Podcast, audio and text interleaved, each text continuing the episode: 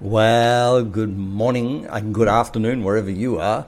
We're up to, uh, we're talking about mind noise, and we're up to, um, gee, we've done one, two, three, four, five, six, seven, eight, nine sources of mind noise. And what we keep saying over and over again is that without mind noise, we're intuitive. We all are. Without mind noise, we uh, can be what's called vacuous or available to listen, to observe, to witness, to experience, to be, to to turn up.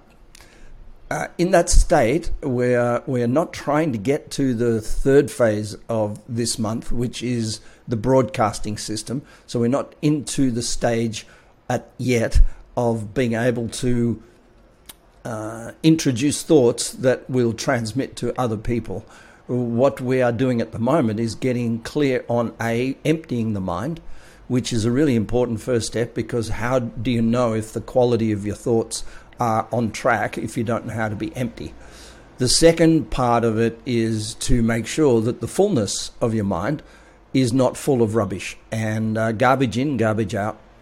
We know that the senses, the ears, the nose, the mouth, your fingertips, every aspect of your human condition, the senses, bring information in, and on the in the process of bringing it in, they they split it. It becomes binary.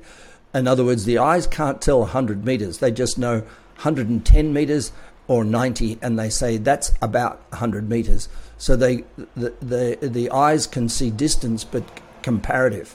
The ears can hear loud or soft, comparative. So when we split everything into a binary nature, we also split it into what's called emotion, energy and motion. The more binary we become, the more like that's too loud, or that's too soft, or that's too bitter, and that's too uh, sweet, or that's too uh, bright, or that's too dark the more binary we become, the more primal we become. Now, primal behavior is really fantastic. It's quite attractive. Uh, it certainly, for some people, drives work. It certainly, for some people, drives performance. The only trouble with it is, it's firstly, it's not healthy because binary thoughts uh, are electrical impulses across cells. So every thought is an electrical current and if you go binary, there's a lot of voltage across a cell, and that cell starts to break down. So if you look at the whole body mind science, which uh, is which governs 99% of all Western and Eastern science, we know that thought processes really do impact well-being and and uh, and health. And the main uh, way to look at this is the more guttural or the more primal our thought process, the more binary, the more fundamental, the more we tax our body. That that tax is not necessarily a healthy tax. It's it's an electrical short circuit, and so a lot of the illnesses and diseases we end up with come from binary thinking, extreme binary. So, recognizing that we can't get away from binary thinking, what we try to do and what we what we uh, uh, aim to do with uh, reducing mind noise is reduce the degree of binary. So if this is how far um, our binary thinking is apart, it's way apart at the bottom of, let's say, a pyramid. At the top of the pyramid, as it gets close to the top, there are still two sides to the pyramid. They're just closer together. And when you get the two sides of a pyramid closer together, people are afraid that we are seeking, seeking mediocrity. But mediocrity is actually at the bottom of the pyramid in the middle. So if you go down the bottom of the pyramid, you go way over there is it's too bright, way over there it's too dark, way over there it's the past, way over there it's the future. And and what people are uh, what uh, what mediocrity is is being in the middle between too dark and too light and not being able to experience or witness the, the, the the incredible color, the spectrum of being a human being. We're still, as we get towards a higher consciousness, and we're still, as we get to the top of the pyramid, witnessing the full spectrum. We're just not reacting to it. And that's where color becomes alive. That's where we become alive naturally. We're not seeking in any form m- mediocrity. In Buddhism, they call this up the middle of the pyramid the middle path. And what they're basically saying when they talk about the middle path is, is not to be boring, but to find uh, equanimity in, in your search from which to watch everything that's going on. In Western language, we say if you be grateful for the bottom of the pyramid, that takes you up the middle of it.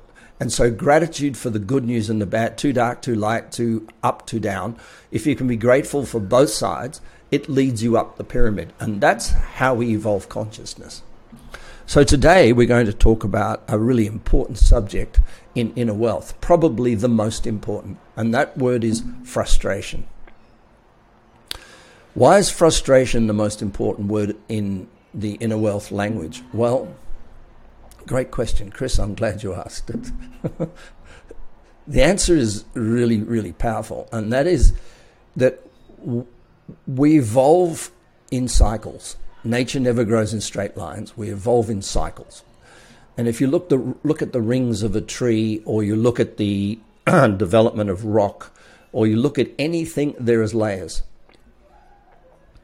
When we reach the top of a layer, we feel absolutely fantastic.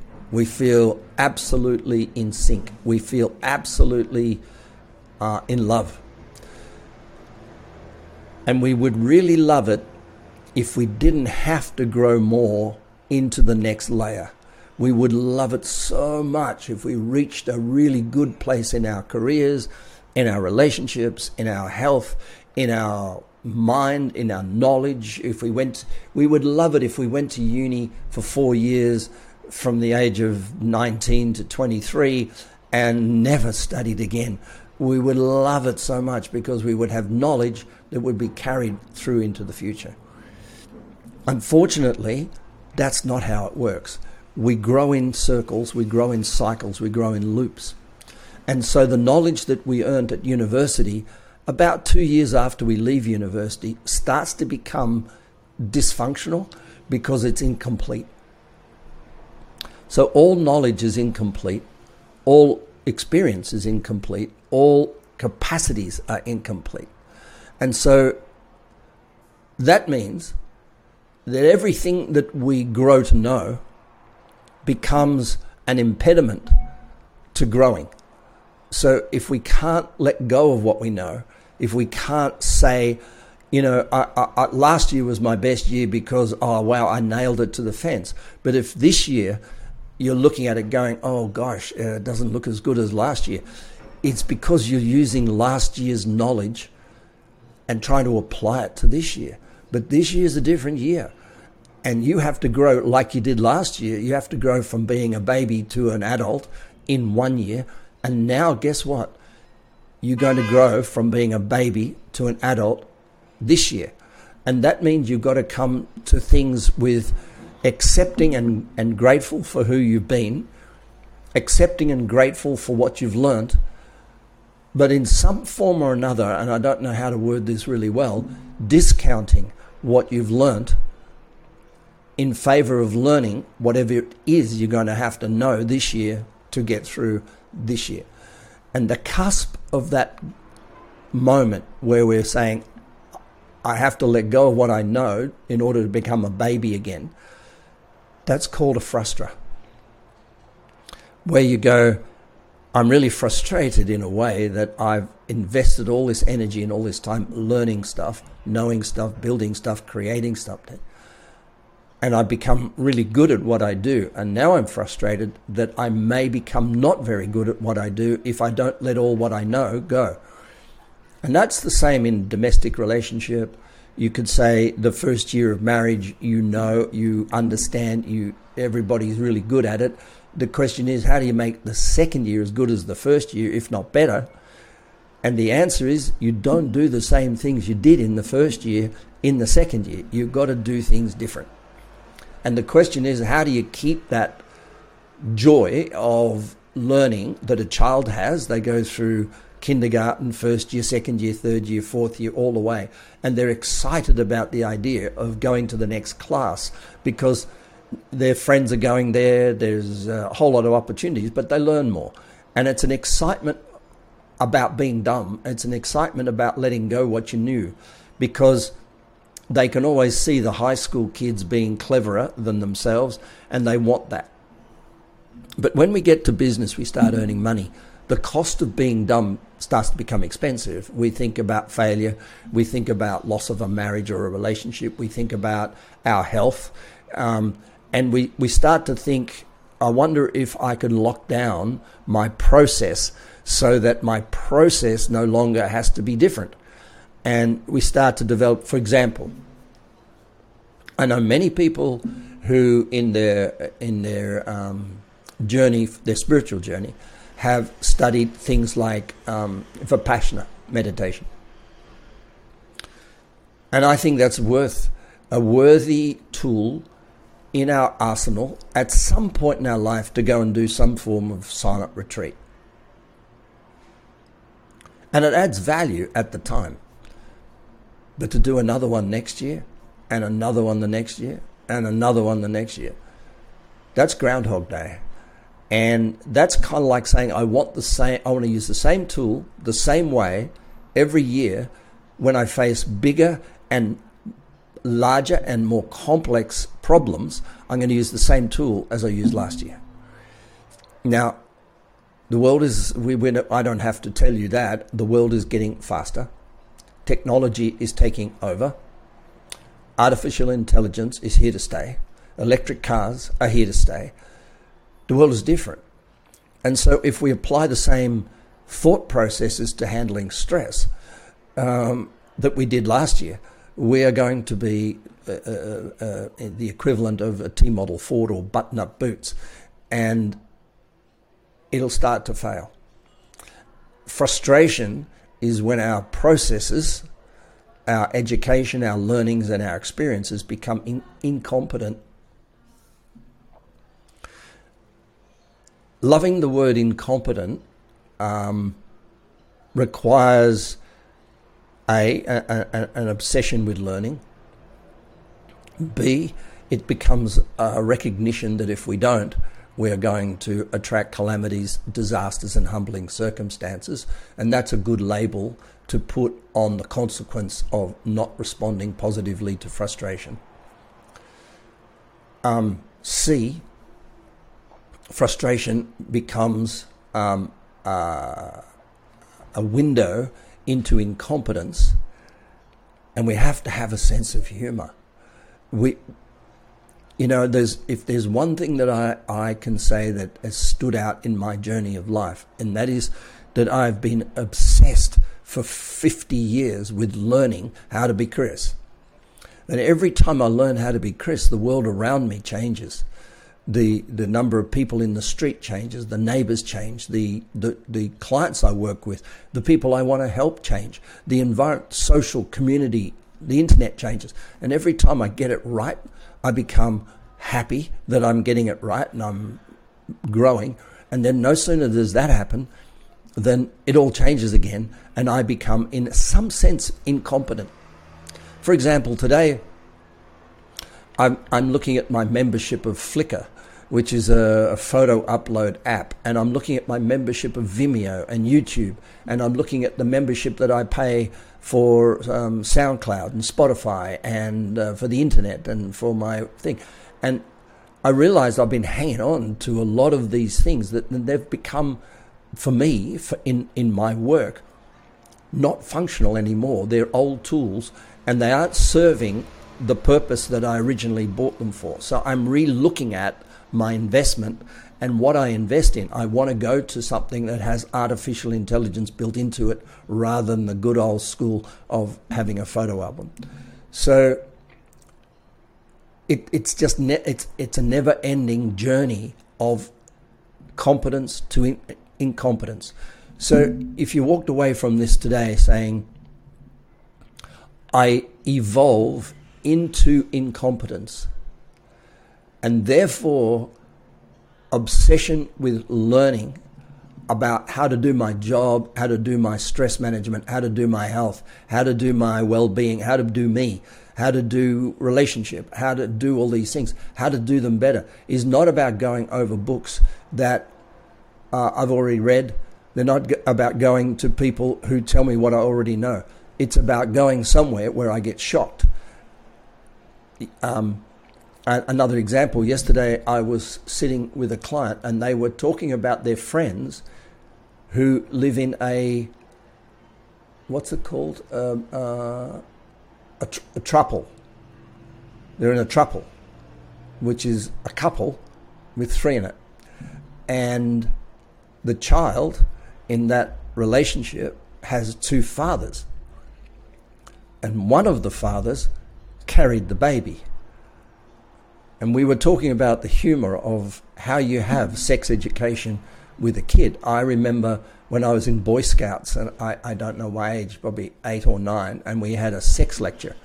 And the, all the scouts came into the hall, and, and instead of doing tying knots, they tied knots in this, and they got a slideshow, and they put it up on the wall, and there's a massive big uterus, looked like bagpipes, and uh, and they, then they showed a picture of a, a thing. I think it was a penis um, going in a, a, a, groove and leaving a, a, tadpole. And they describe this whole process of uh, intimacy and sex education and pregnancy.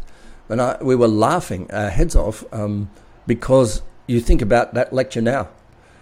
So you get a test tube and you fly it from London uh, it was bought. It came from some guy who went to a shop and donated uh, with and got income for selling his sperm.